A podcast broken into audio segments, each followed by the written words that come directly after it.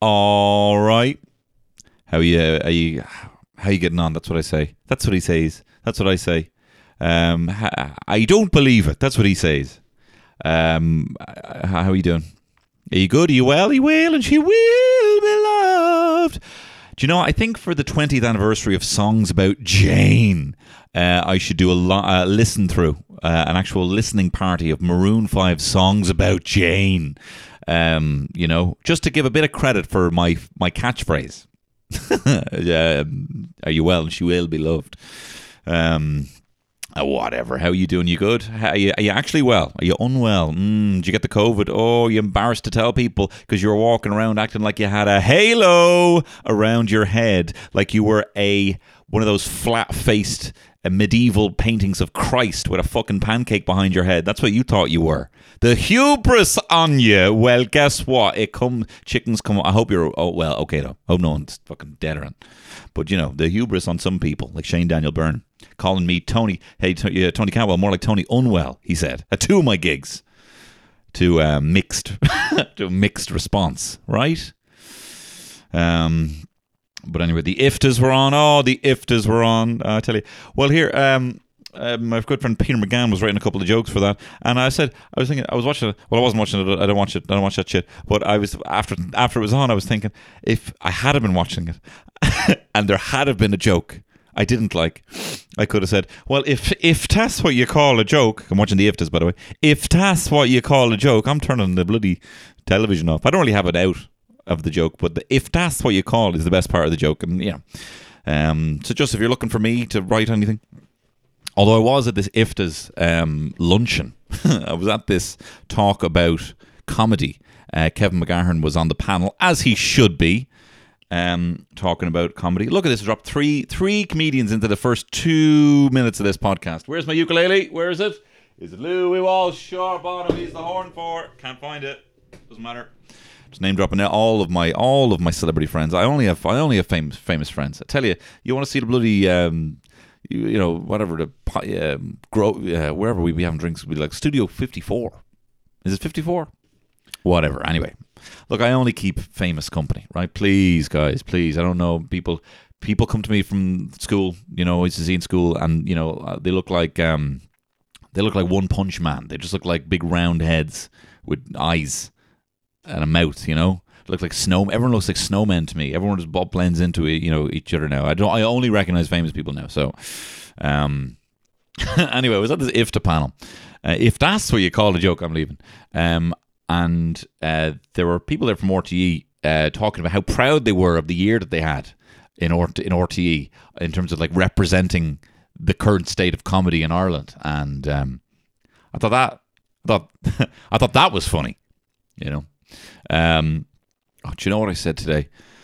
I was very early in the morning this morning, and I I went to the shop to get some milk, and I was chatting to Alan in the shop, and Alan was just saying, "Oh, mad weather we were having," you know. And it was insane weather, you know. Like my son, when you have his little baby monitor in, it was going red constantly, just the sound of the wind and the rain hitting the windows, right?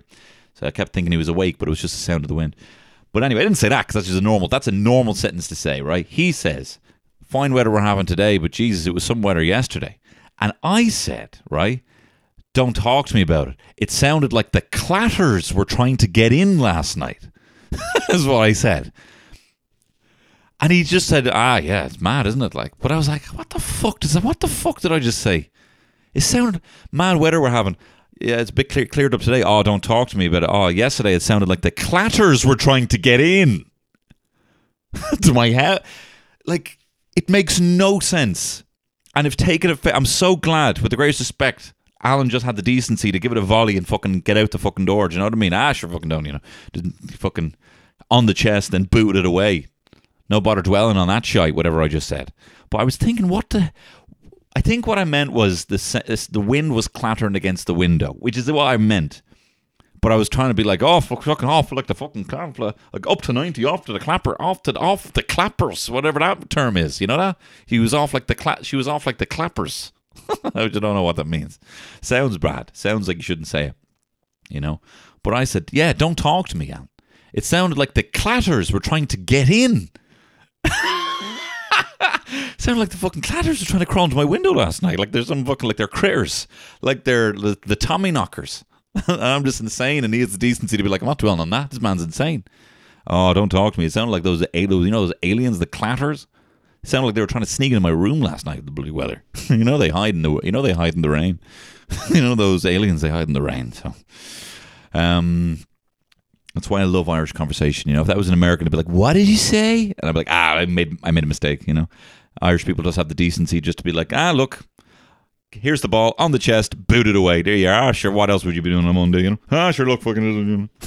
Let me just hit the nuke button on this conversation because I'm out. You know, that's what's great. There's always an out. There's always an out because you're never fully in. You know. Um.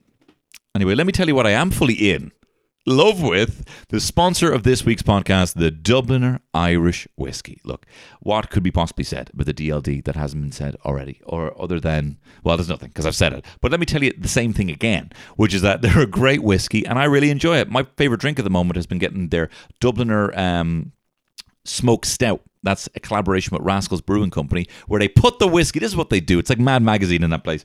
They get the whiskey, they put it in different barrels, and they age it. They're not they're not pretentious. They like to imbue it with different tastes. They have a bit of fun. They're like playing potions. They're a bunch of kids playing witches and doctors in the back in the back of a Nissan Micra, just making potions, and they're tasty. And my favorite one at the moment is probably well, it's the old fashioned, but I've been really enjoying the smoked stout uh, mixed with a bit of sparkling water, a bit of lemon and lime, a lot of ice. Oh my god! It's a tasty tipple. In fact, I might even.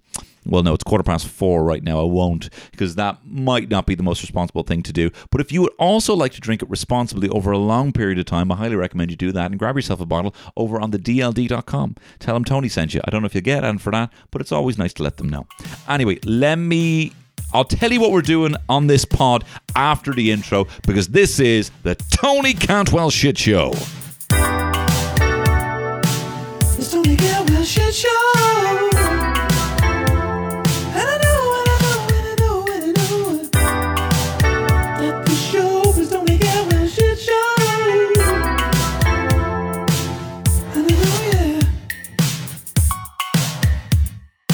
Ah, lovely stuff. Lovely, lovely stuff there. So, um, so look, come here to me. Right, hang on. I'll turn off the screen so I don't edit this. I'm not editing this podcast again. This is fucking raw. Um, no, come here to me. Uh, what are we doing today? I'm calling this episode Oscar bait, right? And I'm going to be looking at. Uh, I'm making up some. I'm making up some films. I'm making up some films again, right? Every year I try and fail to see the Oscar Best Picture nominees, which has become more difficult since this ten, uh, and the fact that I have um, whatever I don't have the time. Say something. Come up with something fucking new, Tony. What? You're die. Yeah, yeah, die. Is it? Someone said that under some Instagram thing. Oh, I'm Tony. I'm a dad. I was a frigid. and just scathingly accurate um, impression of me. Although I've never heard anyone actually do an impression of me, and I don't think they can. I don't think they can. I think some people you just can't do. You know, like Christopher Walken. No one can do an impression of him. Um, but anyway, what are we doing today? Right. The Oscars I find very interesting because I never feel that they best reflect what are the lasting, you know, most impactful films, especially in the last, you know, 20 years. You know, you look back and say, I don't know, what was it, 1996 Oscars, right? Um, this would have been for 95 films. You got Braveheart winning Best Picture, which I fuck, I mean, obviously Mel Gibson's and Barnt, um, uh, Torag, but um, Torag, who the fuck are you? Whatever, leave it, Gary, right? even though he's an abhorrent uh, racist and you know anti-Semite and you know just yeah whatever. Uh, I do love that film and um, and you know he did a good job. he did a good job as director. Uh, what else we have here? Apollo 13 that was a nom- that was a nominee. Babe was a nominee. Il Postino, Sense and Sensibility. But let's look at 1995's actual flicks, right? Species is up there, right? That's definitely more iconic. Uh, Under Siege 2, Congo, Bad Boys, Billy Madison, Ace Ventura when nature calls, Mallrats, Tommy Boy, you know, um, Waterworld. Uh, what else we got here? Sandra Bullock's The Net, Showgirls, Jumanji, Die Hard with a Vengeance, Mortal Kombat, right? Loads of flicks here. Desperado. These are all flicks that would, you know, Clueless, Seven, right? Sorry, I'm just seeing these as, as they're popping up here. Judge Dredd. These are films that will probably last you know, and you'd probably want to see again and again. Are people going back for Sense and Sensibility? Maybe. I doubt it. You know, are they going back for Il Postino? I'm glad he had his time. I know he just died just after that, your man, um, and and all that. Um, Dead Man Walking. That's another one there, Susan Sarandon. So it isn't always reflective. Even if we look maybe what was 2015 Oscar winners. Sorry, I, I know some people hate when I do this when I'm typing as I'm as I'm looking. At. Yeah, Eddie Redmayne in that. You're not going back and watching that fucking Stephen Hawking flick. No way. Birdman. How often are you watching Birdman? I would watch Grand Budapest Hotel. That will last. Selma, maybe. Whiplash, great flick, right? Uh, the theory of everything. The theory of everything. Who's watching the theory of everything now? The Imitation Game. I don't know if people are rewatching that again. Um, Boyhood. I'm glad it had a, ch- a, thing. I enjoyed it, but I'm good. I'm, I love all that gimmicky, you know, shot over ten years or twenty years kind of things. I'd actually been looking forward to it for a while. Foxcatcher, American Sniper. You know, all these flicks. Birdman, will it last? But look at, say, 2014's actual flicks right? And which are the films that are actually going to last? Um, Interstellar, where was that? Snub. Nightcrawler, snub. Um, what else? The Hobbit, Battle of the Five Armies, maybe not. Um, Captain America, Winter Soldier, Guardians of the Galaxy, Inherent Vice, Dawn of the Planet of the Apes. These are movies that are going to stick around. Um, Anyway, look, I've made my point, right? The fact of the matter is, there are films that live on in the culture, and then there are films that win Oscars, and these are usually things called Oscar bait, right? And these normally fit a specific genre. They might be historical, they might be war, they might be a drama, very seldom comedies, very seldom action adventure, a lot of biopics, musicals. These are the things that win awards but don't always best reflect the culture of the time. So what I'm looking to do here is make up some flicks, right? And I've decided to do it through looking at a best actor, best actress, best film, best supporting actor and actress, and best director, and even a thrown in best song. And what I'm going to do is I'm going to make up a film off the top of the dome, right? So how this works, right, is I've a random I've a random list of actors that are all Oscar nominees because they tend to be voted for, they tend to be nominated again. Uh, random Oscar nominated directors and uh, genre of film. So I'm going to click, I have this all lined up here. I'm going to click a random uh, actor to win Best Supporting Actor, first of all, right? So the, so the winner of that is Matt Damon. Congratulations, Matt Damon. He has won Best Supporting Actor uh, in his movie that was directed by Todd Phillips and is a comedy, comedy, right? The twisted mind of Todd Phillips, the twisted mind who brought you The Hangover Part Three.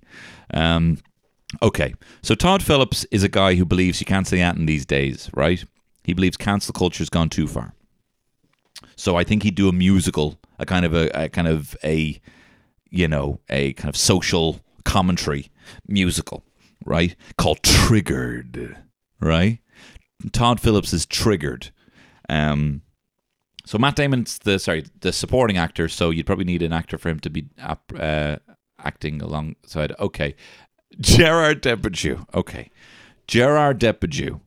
Which actually, this could be maybe a kind of a, a real meta thing, right? Gerard Depardieu is a cancelled, recently cancelled world cinema star who, in an attempt to uh, kind of reclaim his name, or to soften the blow of being cancelled, tries to pull a Spacey and come out as gay, hoping that they let him keep House of Cards. That's not going to happen, bro. Spacey, bro. I'm happy for you, man, but you've really picked a real bad time here um, to come out as gay that everyone knew, right? So Gerard Depardieu is a cancelled world cinema star who decides to come out as gay to soften the blow of being recently cancelled for groping women. Um, oh, Anyway, he then hires an out of work kleptomaniac actor uh, who's also gay, uh, played by Matt Damon, to be his publicly uh, public facing gay partner. Gets a kind of uh, Katie Holmes kind of deal, right? Although unbeknownst to Gerard Depardieu, he isn't gay either, but he is a kleptomaniac with a twitch. And and this is a music and this is an oddball kind of comedy of errors musical directed by the twisted mind of Todd Phillips.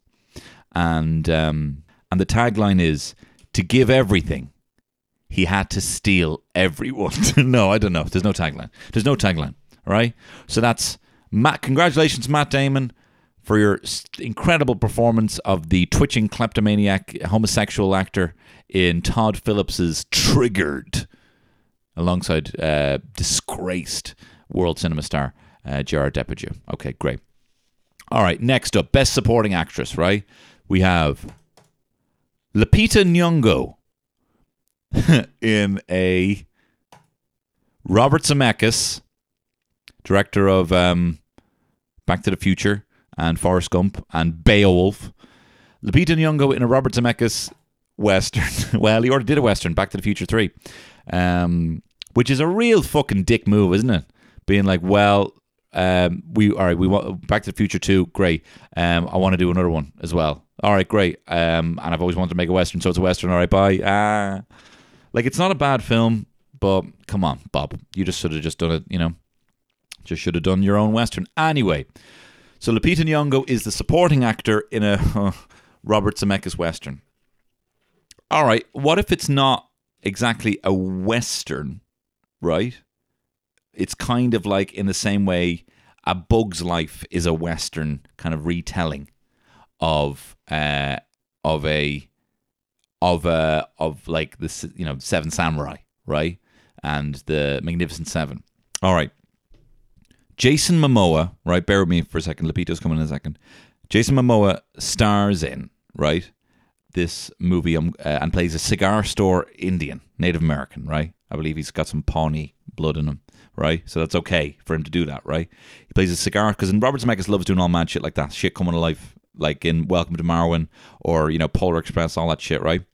So the cigar store Indian is kind of telling the story of the frontiers of America, right? But it's kind of it's actually the 20th century because the cigar store Indian is in an antique store.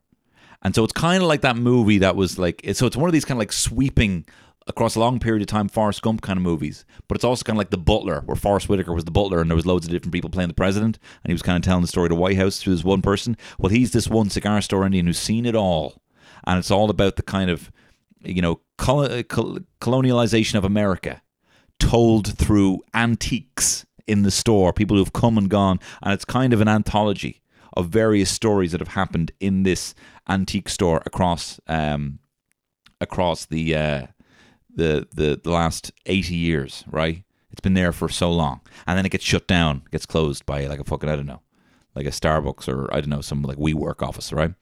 And um, Lupita Nyong'o plays a sexy, kind of lucite, clear Jaguar. You know, that kind of uh, the plastic. Remember Joey and Friends? He moved into the place and everything was made of plastic and it's all kitschy and stuff like that. So she's like a sexy Jaguar table, right? Who has who tells the story of a load of lads in the kind of heyday of the 70s and 80s doing a load of gack off her back. right? So that's what's her story. And all the antiques. It's kind of it's not actually Western at all. it's not, well, one of the stories is kind of like a Seven Samurai, kind of Magnificent Seven kind of story. Right? So that's why that's okay. Right?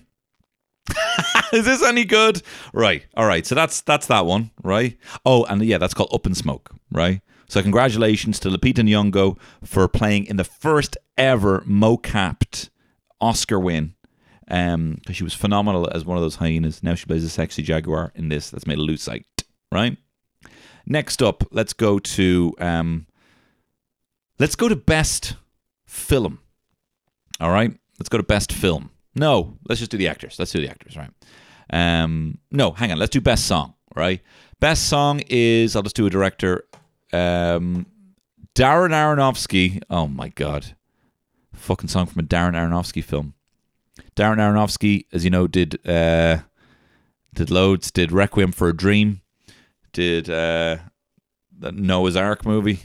um, what's he done recently? Actually, did uh, The Fountain, which I actually really like. That's that film that's kind of like um, it's one with Hugh Jackman and Rachel Weisz, told through loads of different. Black Swan, that was the big one. Mother as well. Black Swan was the big Oscar one. Anyway, so Darren Aronofsky's film, um, and I'm just going to pick a random word actually. Haunt. All right. Well, this is going to have to be an improvised jazz rap. All right. Boom. So this is the winner for Darren Aronofsky's film Haunt. Right. Boom. Ka. Boom. Boom. Ka. Boom. Boom. Ka. I'm haunted. I flaunt it. I got a lot of style and I want it. I'm haunted. You're a hot boy. I'm a hot girl. Now you're my toy. I want to break off a piece of that dick. Why did I? I was now hang on. Now forget that last line. You're a scary ghost. The one I love the most when I'm making a piece of toast. I'm thinking about you. Ectoplasm, orgasms. I want to spread it like a spread it on bread. Spread it on bread. I'm wet and I'm. Ah, fucking hell. Why? I cannot get my head out of the gutter when it comes to rap. But that is the improvised jazz rap for Darren Aronofsky's film Haunted. Right. Is this any good? Right. Next up. Let's do Best Actress, right? Um, all right. Tilda Swinton in director Bong Joon Ho's uh, drama. All right, Tilda Swinton. This is based in the 80s, okay? Tilda Swinton plays a QVC teleshopping host who finds through some weird temporal gateway, right? It's a bit weird. Bong Joon Ho uh, does weird films as well, right? It's kind of like Okja, and it's kind of like weird, of heightened uh, social commentary, right? And she finds through some temporal gateway a box of unopened iPhone 13s, right?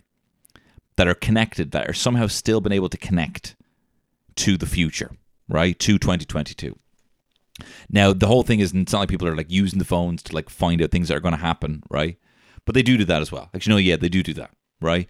But anyway, she goes on QVC and just sells them on QVC and she sells them to 200 people. And these people essentially become gods overnight. They know things before they happen, they have unlimited access to information. They can communicate things to each other before everyone else, and they kind of form this Illuminati, right? Because of their heightened knowledge.